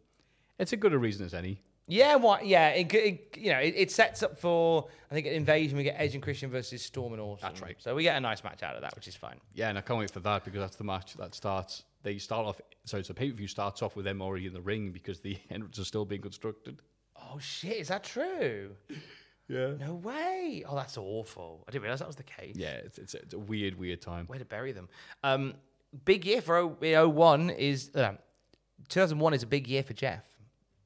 In this year, Oh, yeah. he has won the IC title, the light heavyweight title, and now the hardcore title.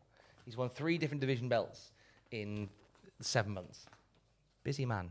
And a lot of time, and as you say, this is this is the beginning of a real like we've got to pay massive attention to Raw and Heat the rest of this time because title and some house shows because title changes come thick and fast from here on in. Like it wasn't until like an hour into the show when we got the lugs moment of the week where I went, "Oh shit, the tag titles have changed." was like, "Fine, okay, right, we're in, we're off, are we? Okay, Yeah, fine. Lots of titles. So keep up, yeah. keep up." Angle attempts to be the leader of the team WWF, but uh, the other lads just stare at him, stare at him, that's bad, stares at him, and he leaves for this main event match. There is no pop from the crowd, sadly. He should have just kept on singing. Yeah, it was a fun little bit because he was like, he's, he tries, as you say, like, I'm the Yeah. leader of the team WWF from now on. This is what we're going to do. And then Undertaker just stares at him, and Angle then just goes, All right, fine, you can be the leader tonight. and then Undertaker goes, All right, just keep up, just watch our backs, lads. All right, kid. Watch our backs in the main event, kid. Main event time as Angle and Undertaker team up to take on the super team of DDP and Shane McMahon. as DDP leaves Shane to run in by himself to take Undertaker's soup bones, or whatever JR calls them. After some tins of spam rice, Angle belly to belly Shane. Then Undertaker breaks the pin so he can beat DDP some more, even grabbing Shane and putting him in the corner so he can make the tag. DDP is too worried to tag in. And what was the idea here anyway? A giant coward character is not what Team WCW needs at the top. Shane takes some Chef Boyardee lefts as Angle tags in. Then Angle pins Shane, but DDP uses that time to drag Angle outside and beats him down some. Undertaker charges outside, so DDP runs bravely into the crowd to get away from him. Shane spears Angle, and now Kurt is down. DDP bravely tags in, and at least the crowd boos the hell out of DDP for that. DDP gets a spinning powerbomb on Kurt as he works over poor Angle. Undertaker finally tags in to get his revenge on DDP in the confines of a proper match. I feel like he's already had his revenge five times already, but whatever. Chokeslam looks to end it, but then Shane prevents it from happening. Shane takes a, a huge last ride, and then Angle Angle locks DDP. Undertaker jerks Kurt off, who were of the DDP, so he can do it, and that doesn't work out for him because then the WCW jerks run in for Kurt and Un- Undertaker to beat up together because they're so cool. Angle takes out some more swarms, leaving Undertaker open for Hugh Morrus to take a huge clothesline. And then Undertaker amazingly does a special occasions only giant ass tope to the pile of humanity, who don't do a good job of catching him. Oh my God, he nearly fucking Yeah. face planted. shades of the HBK match. But then Kane and Jericho run out to punch, punch, punch, punch, punch as the crowd goes nuts because it's such a cool visual. Finally, the WWE ECW guys bring him into the ring for finishers only mode. DDP tries to play with Undertaker, but he needs more punishment for taking the diamond cutter. And then the Harry Slash theme plays as Stephanie saunters out as JR yells, We need the old Stone Cold! ah, that was the main event. What That- do you think, Tom? Right, a few notes on that. Um, DDP and Shane, one of these two, as they run to the ring, will get in there and bravely fight. The other will cower. They, why did they get this the wrong way round? Because DDP's the one that backs away. Okay, okay, the DDP being on the backs away, that kind of makes sense because he's in the head of the Undertaker. The bit that pissed me off, and it's a Shaneism that fucking everyone hates. He's in the ring. Shane McMahon, a non-wrestler. Kurt Angle there, the Undertaker there. Instead of kind of going, okay, hey, let's stop and talk about this.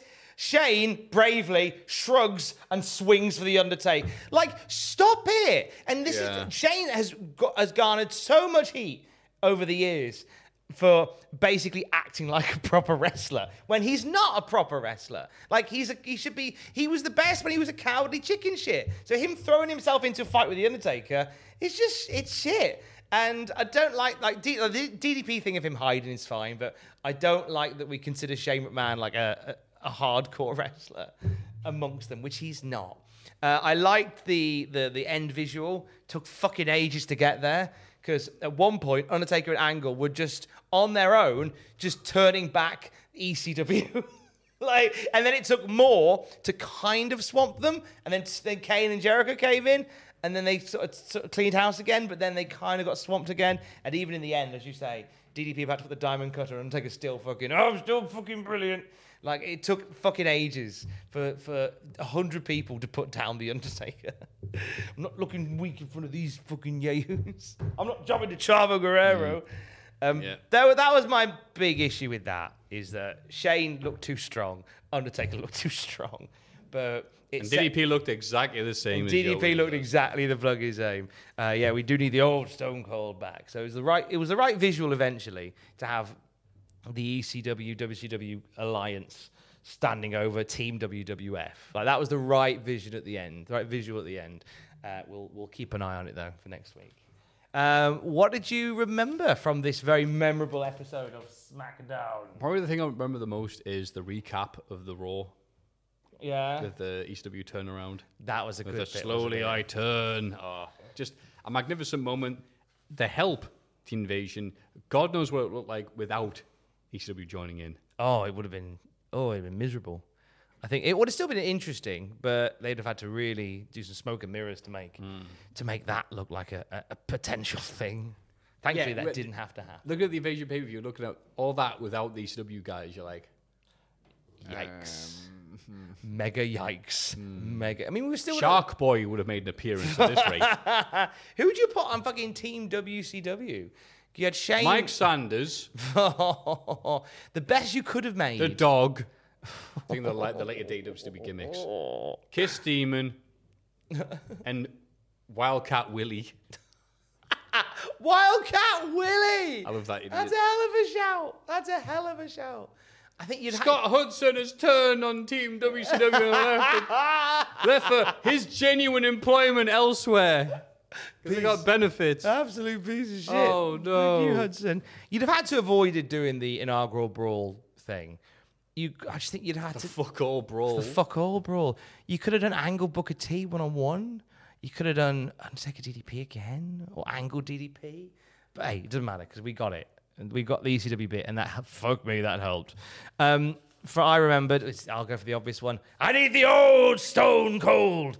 That is the an iconic line from Vince. Iconic segment addresses, as I said earlier, addresses an elephant in the room in the best possible way. Gives us a nice tease for next week, and a fucking weird turn the following. Um, but I, yeah, I love that whole segment. Vince begging to be stunned and kind of bring back that old fire in Austin. I thought that was great. Uh, what was something you'd forgotten from this episode? Uh, Tajiri not joining Team ECW, I guess, because they've just. It makes sense why, because it's like, hang on, you're getting you're getting over here. We've got we've got something with you in Regal, so why would have you join Team ECW? That wouldn't make any sense whatsoever. But it's just like you think Tajiri, you think ECW first and foremost, um, and also while we're here at it. Lance Storm and Mike Awesome being part of Team ECW. Yeah, that's a. I'm still annoyed at that because like, we, that's not. No, they weren't. Weird, comp- a weird, a weird, uh, a weird pairing. Yeah. An odd choice for those to put them on ECW. Um, I forgot Camptown Races. uh, and uh, Jimmy Crack Corn. Camptown races. oh, you know. I I knew the bit happened. I knew the bit happened, but I didn't realize it happened like this deep into the invasion. Like I, in my head, I thought, oh, maybe it happens beforehand, and I was like, oh shit, the night like the invasion properly gets underway, we're doing all this comedy nonsense as well. Okay, that's that's a thing, but uh, it's still a funny bit. Austin and Angle, I'll be sad because they're the, the- those two as a double act, their time's coming to an end. It'll change into something very different. It'll give us some phenomenal babyface fire from Kurt Angle. There's Yes. one promo in particular that I'm excited to hear with Ang- with Austin in the ring and Angle ripping off his neck brace, tears in his eyes, promising to beat Steve Austin, and Austin looking fucking terrified. Like I'm so excited to get to that in a few months' time, but that's for a few months' time. Thank you very much for listening to the 100th Cultaholic Classic SmackDown review. What a hundred weeks plus! Wow. It's actually been more than hundred weeks because we do pay views and take time off and stuff. Yeah. Been 100 episodes of the Classic SmackDown review. Isn't that lovely? Isn't that great? Isn't that lovely? What a dream we started. Ah, and it's not like Nitro's ep- ep- episode 100 where we got Luger win the title, Luger win Oh. the title, Luger win the title, Oh, that's a that's a joy to look forward to. Snoopy won the tennis, Snoopy won the tennis, Snoopy won the tennis. crowd, crowd losing their mind, throwing shit in the ring. Ah, they're so happy. Ah, but the tennis wasn't on the line. No! You bastard! that's right. At, at Brown Wild next month. That doesn't Brown sound right, does Wild. it? Charlie Brown. That's his name. I believe brown wild is what you get with food poisoning. oh, we'll be in there. Lovely. Uh, what have you got coming up, my friend? It's the 1st of October today. Start off a brand spanking new month, spooky month, Whoa. pumpkin spice month, Halloween month. What you got? Plan anything now? Probably drink lost pu- pu- pumpkin spice. You took words out of my mouth. Um, doing silly videos as always. Doing Cultaholic Wrestling Podcast with the wrestling podcasters next door, and doing more stuff with you. Nothing more sophisticated than that. Doing more streaming. Uh, move my days for streaming from Wednesday to Thursday now to make it easier for myself. Um, stuff happens on a Wednesday. Fuck all happens on a Thursday evening. Turns out. That makes so, sense. Um, doing that. So currently play, uh, did Disco Elysium. Then it broke on like two or three playthroughs, and I went, I hate this. Because have you seen it? Awesome Games Done Quick, where they do the speedrun and stuff? Yes. Every three runs, someone go, This has never happened before. And I've played this game thousands of times. It turns out that happened because the game broke twice in ways that I didn't shit. appreciate. So I'm playing New Vegas, I guess, and Sundays. We're going through a new thing because uh, it's had this weird idea of looking at the Wrestling Observer newsletter when they had the fan awards, reader awards for like best wrestler, this wrestler, and look at the 10 matches he thought was the best and the 10 matches he thought were the worst. Oh wow! They've And see how Sundays. historically they all hold up. Yeah. Oh, that's cool. Because we watched uh, watched Hogan and uh, Savage at Uncensored 98. And it's the cage match. And we're thinking, this isn't that. I mean, they brought outside, and it's all right, but Hogan's bleeding, and uh, Macho Man comes off the top of the cage with an axe handle. We're like, this isn't that bad. And then Sting comes down from the rafters, helps Savage, and then Savage turns on Sting and then leaves the match whilst not helping Hogan. And that's the finish of the pay per view. I'm like, oh, that's why it stunk. So that's been a fun memory uh, jog. Nice. When are you doing that again? Sundays. Sunday, Sunday, Sunday, Sunday. Yeah, Sunday. we'll finish in 98 to watch uh, the classics like Big Brian Adams and Mongo, Road Wild, and uh, and hopefully DDP Goldberg. But I'm not. Threatening me with a good time. Ooh. What about yourself, Tom? Busy, busy, busy. Uh, okay, new Desert Island Graps on Wednesday with Impact Wrestling's Tasha Steeles. Recording that uh, on the night that we record, on the same day that we record this. That'll be later tonight. I'm recording with Tasha Steeles.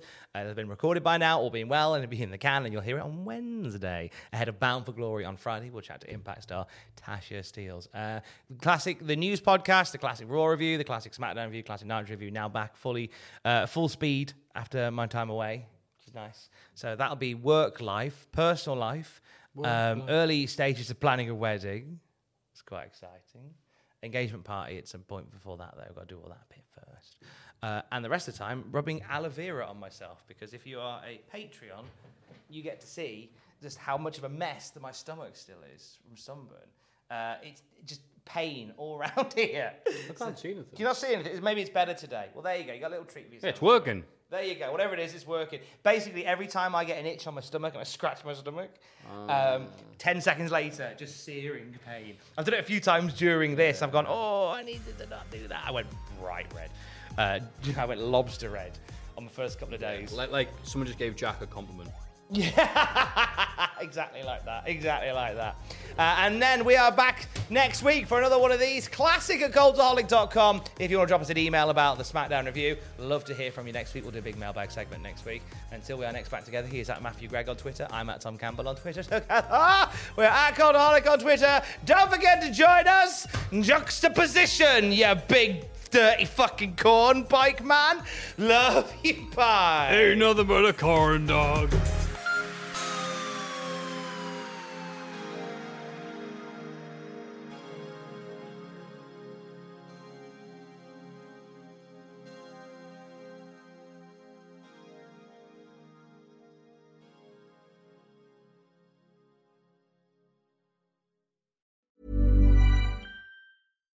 Hi, I'm Daniel, founder of Pretty Litter. Cats and cat owners deserve better than any old fashioned litter. That's why I teamed up with scientists and veterinarians to create Pretty Litter. Its innovative crystal formula has superior odor control and weighs up to 80% less than clay litter. Pretty Litter even monitors health by changing colors to help detect early signs of potential illness. It's the world's smartest kitty litter.